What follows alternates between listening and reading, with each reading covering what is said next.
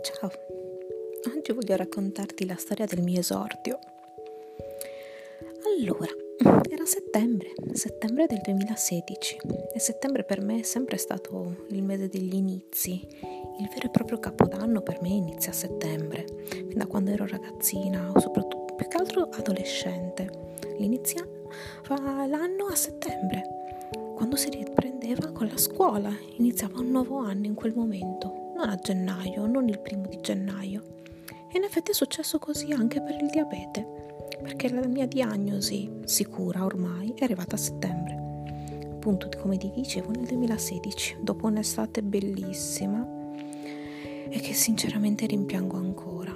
La rimpiango perché è stata l'estate dell'organizzazione del mio matrimonio quando ho iniziato a fare i primi giri, purtroppo sono dovuta andare da sola perché mio marito quell'estate in vacanza con me non è potuto venire per problemi di lavoro, quello che poi è diventato mio marito. E la rimpiango ancora perché ero, mi sentivo libera, mi sentivo serena, mi sentivo, nonostante sapessi che non, non, c'era qualcosa che non andava, non tutto era a posto, però la mia mente era libera, sgombra, sgombra da quelli che sono i reali problemi che il diabete si porta dietro, quelli che ti riempiono la testa giorno dopo giorno e pure la notte.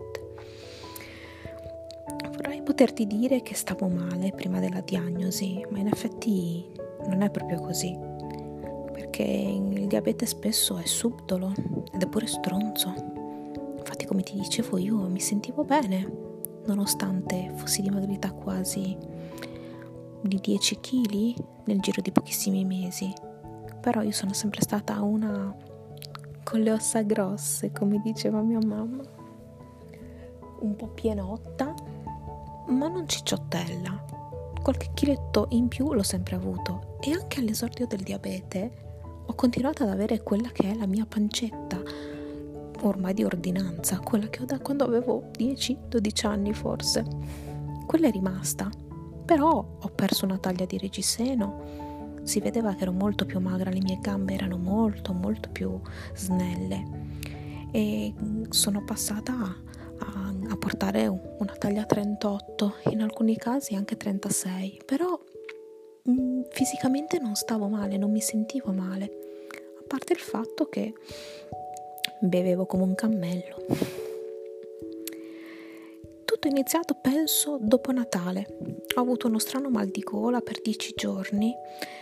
E era strano questo mal di gola, era diverso da tutti gli altri perché mi aveva lasciato una vociona da fumatore incallito ventennale, una di quelle voci che ti fanno parlare un po' così lavorare con questa voce è stato fantastico per me che lavoro nella, gran- nella grande distribuzione, che devo essere a contatto con, con, i clienti, parlare con le persone, sentirmi parlare con questa voce mandava invisibili i miei colleghi e i clienti mi prendevano un po' per pazza, cioè non si capiva bene come mai io parlassi con questa voce. Fatto sta che è, è durato un po', qualche settimana.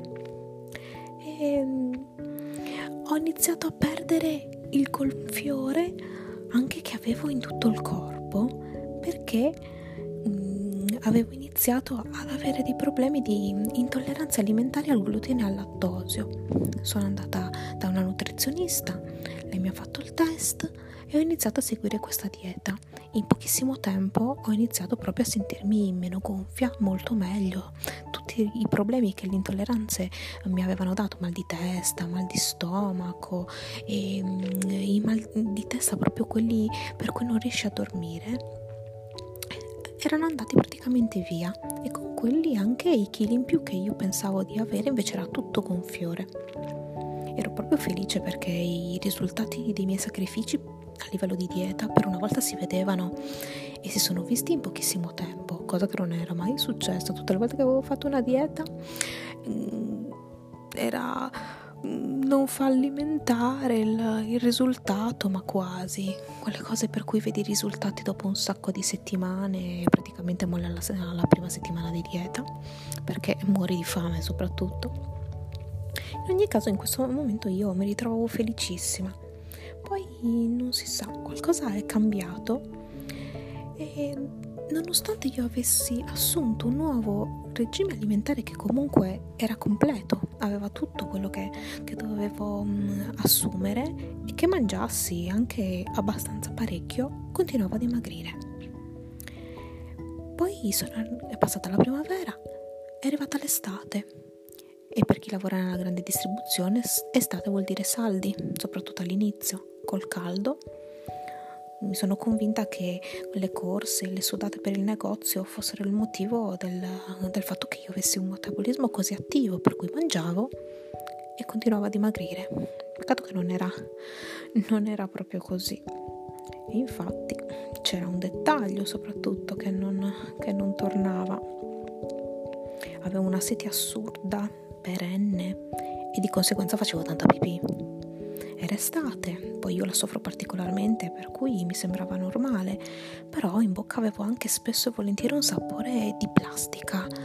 Uh, qualcuno lo definisce il sapore di, di acetone. Uh, lo chiamano quando sei piccolo, almeno lo chiamavano così fino a qualche anno fa, un ventennio fa, ma io sono una ragazza diversamente giovane.